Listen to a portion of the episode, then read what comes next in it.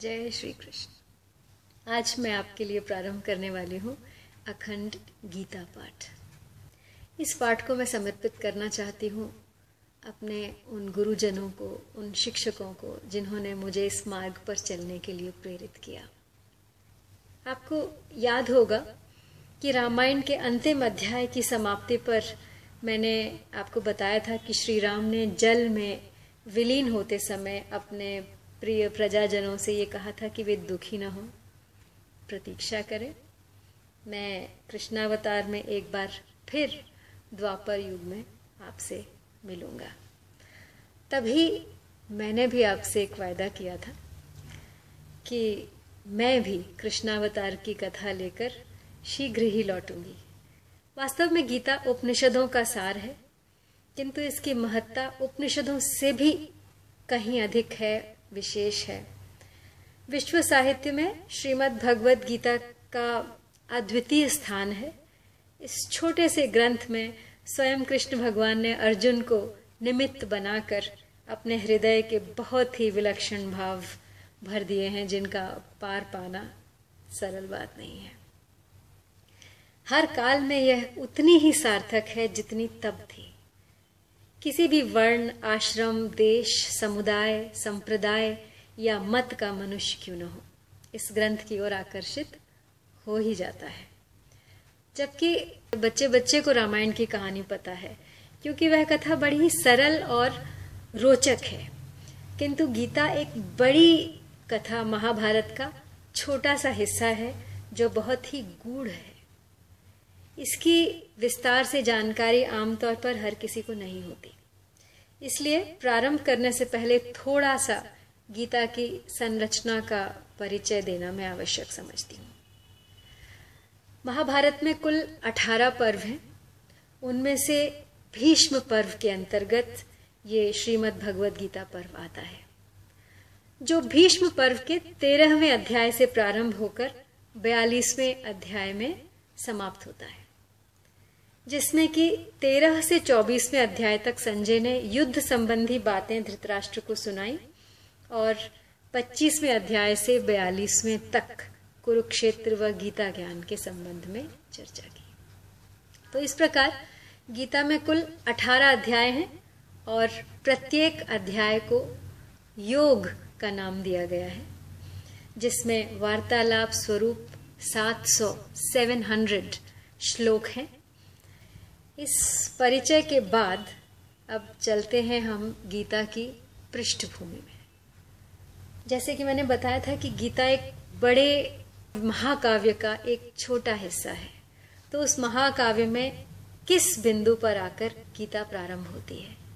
तो हम प्रारंभ से वहाँ तक पहुँचेंगे और फिर गीता का प्रथम अध्याय में प्रारंभ करूँगी।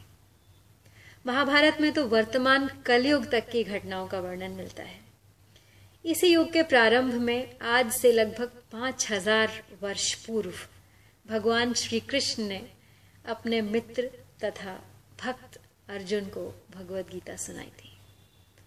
उनकी यह यात्रा, जो मानव इतिहास की सबसे महान दार्शनिक तथा धार्मिक वार्ता है, उस महायुद्ध के शुभारंभ के पूर्व हुई, जो धृतराष्ट्र के सौ पुत्रों तथा उनके चचेरे भाई पांडवों के मध्य होने वाला था। धृतराष्ट्र तथा पांडु भाई भाई थे, जिनका जन्म कुरुवंश में हुआ और जो राजा भरत के वंशज थे, जिनके नाम पर ही हमारे देश का नाम भारत और उस महान युद्ध का नाम महाभारत। बड़े भाई के जन्मांध, यानी जन्म से अंधे होने के कारण राज सिंहासन उसे न मिलकर छोटे भाई पांडु को मिला। पांडु की मृत्यु बहुत ही कम आयु में हो गई। अतएव उसके पाँच पुत्र युधिष्ठिर, भीम, अर्जुन, नकुल व सहदेव धृतराष्ट्र की देखरेख में रख दिए गए। क्योंकि धृतराष्ट्र को कुछ दिन के लिए राज्य संरक्षण हेतु राजा बना दिया गया था। इस प्रकार धृतराष्ट्र और पांडु के पुत्र एक साथ ही, एक ही राजमहल में बड़े हुए। दोनों को ही गुरु द्रोणाचार्य द्वारा सैन्य कला का प्रशिक्षण मिला। पूज्य पितामह भीष्म उनके आवश्यकता अनुसार उनको समय समय पर सलाह देते रहते थे व मार्गदर्शन किया करते थे। धृतराष्ट्र के पुत्र कौरव कहलाते थे। वैसे तो कुरु वंश के वो सभी थे, किंतु धृतराष्ट्र बड़े थे। धृतराष्ट्र के पुत्रों को कौरवों के नाम से अधिक जाना जाता है। वह पांडु पुत्र पांडव कहलाते थे।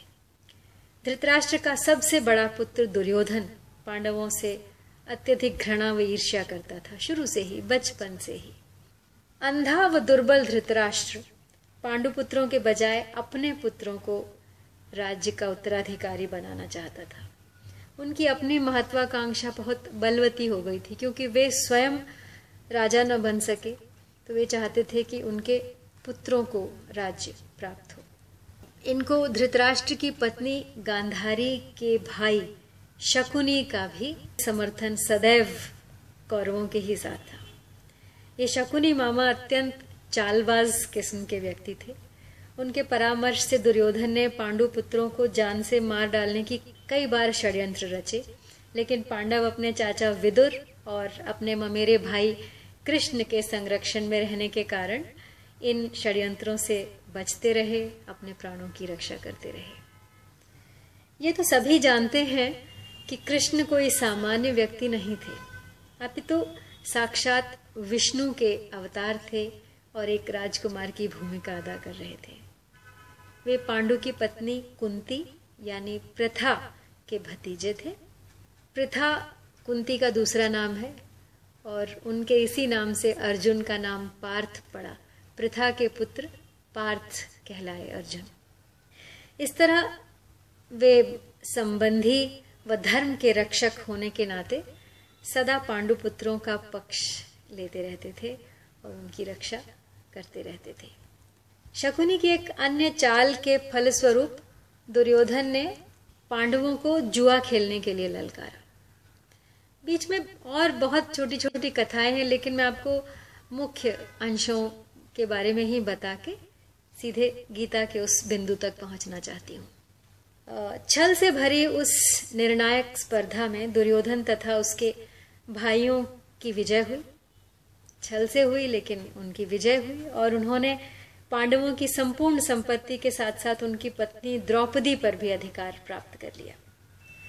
और उसे भरी सभा में निर्वस्त्र करने का प्रयास किया। किंतु कृष्ण के दैवी हस्तक्षेप के कारण उसकी रक्षा हो सकी।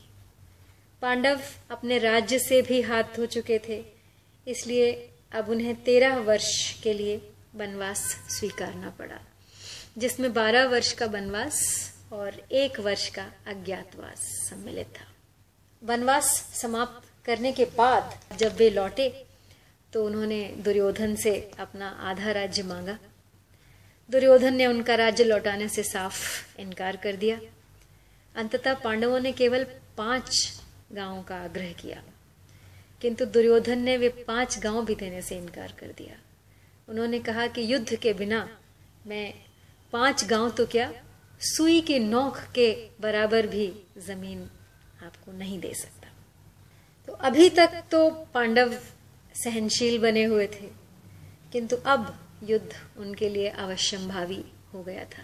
क्योंकि दुर्योधन ने स्पष्ट कर दिया था कि युद्ध किए बिना वह सुई की नोक के बराबर भी ज़मीन उन्हें नहीं दे सकता। अतः पांडवों ने माता कुंती की आज्ञा से युद्ध करना स्वीकार कर लिया। अब क्या था? दोनों तरफ़ युद्ध की तैयारियाँ ज़ोर शोर से प्रारंभ हो गई। विश्व भर के राजकुमारों में कुछ दुर्योधन के पक्ष में थे और कुछ पांडवों के। कृष्ण एक अंतिम बार पांडवों का संदेशवाहक बनकर एक कोशिश की कि संधि हो जाए, शांति से सब सुलझ जाए। वे धृतराष्ट्र के दरबार में गए, शांति की याचना की, किंतु उनकी यह याचना भी अस्वीकार हो गई। अब युद्ध पूर्णतः निश्चित था। पांडव कृष्ण को भगवान के रूप में पहचान चुके थे। किंतु दुर्योधन उन्हें नहीं समझ पाया था। निशस्त्र नारायण या फिर शस्त्रधारी नारायणी सेना। अब चॉइस इन दो में थी। तो जब यह विकल्प कौरवों को प्राप्त हुआ तो उन्होंने नारायणी सेना को चुना। क्योंकि वे नारायण की महानता को जानते नहीं थे। उनकी नज़रों में कृष्ण एक छली, कपटी, साधारण व्यक्ति ही था। उनका सत्य केवल पांडवों को ज्ञात था। तो निर्णय यह हुआ कि कौरवों ने कृष्ण की सेना का चयन किया और पांडवों ने कृष्ण का। कृष्ण ने पहले ही यह बता दिया था कि वे युद्ध करने में असमर्थ हैं तो उन्होंने अर्जुन का सारथी बनना स्वीकार किया। तो इस तरह अब हम उस बिंदु पर पहुँच जाते हैं जहाँ से भगवत गीता का शुभारंभ होता है। दोनों ओर सेनाएँ युद्ध के लिए तैयार हैं और धृतराष्ट्र अपने सचिव एवं सारथी संजय से युद्ध का हाल पूछ रहे हैं। यहाँ एक बात और है जो जानना आवश्यक है। महर्षि वेदव्यास जी का धृतराष्ट्र पर विशेष स्नेह था। उस स्नेह के कारण उन्होंने धृतराष्ट्र के पास आकर कहा कि युद्ध होना और उसमें दोनों ओर के क्षत्रियों का महासंहार होना अवश्यम भावी है। इसे कोई नहीं टाल सकता। यदि तुम युद्ध देखना चाहते हो तो मैं तुम्हें दिव्य दृष्टि दे सकता हूँ, जिससे तुम यहीं बैठे बैठे युद्ध का अच्छी तरह सारा हाल देख सकते हो। इस पर धृतराष्ट्र ने कहा, मैं जन्म भर अंधा रहा हूँ। जब सुख न देखा तो इस दुख को देखने की मुझे इच्छा नहीं है। वो भी तब जब अपने कुल का संहार मुझे अपनी आँखों से देखना पड़ेगा। तो मैं ऐसा दृश्य नहीं देखना चाहता। परंतु ये अवश्य चाहता हूँ कि युद्ध में क्या हो रहा है, वो समाचार मुझे मिलता रहे। तो व्यास जी ने कहा कि ठीक है, मैं संजय को दिव्य दृष्टि दे देता हूँ, जिससे यह संपूर्ण युद्ध को, युद्ध की सभी घटनाओं को सैनिकों के मन में आई हुई बातों को भी जान लेगा, सुन लेगा, देख लेगा और सब बातें तुम्हें सुना भी देगा। ऐसा कहकर व्यास जी ने संजय को दिव्य दृष्टि प्रदान कर दी। कहा जाता है कि संजय मुनियों के समान ज्ञानी और धर्मात्मा थे। वे धृतराष्ट्र के न केवल सारथी, बल्कि उनके वे मंत्री भी थे। सो निश्चित समय के अनुसार कुरुक्षेत्र में युद्ध आरंभ हुआ। दस दिन तक संजय युद्ध स्थल में ही रहे।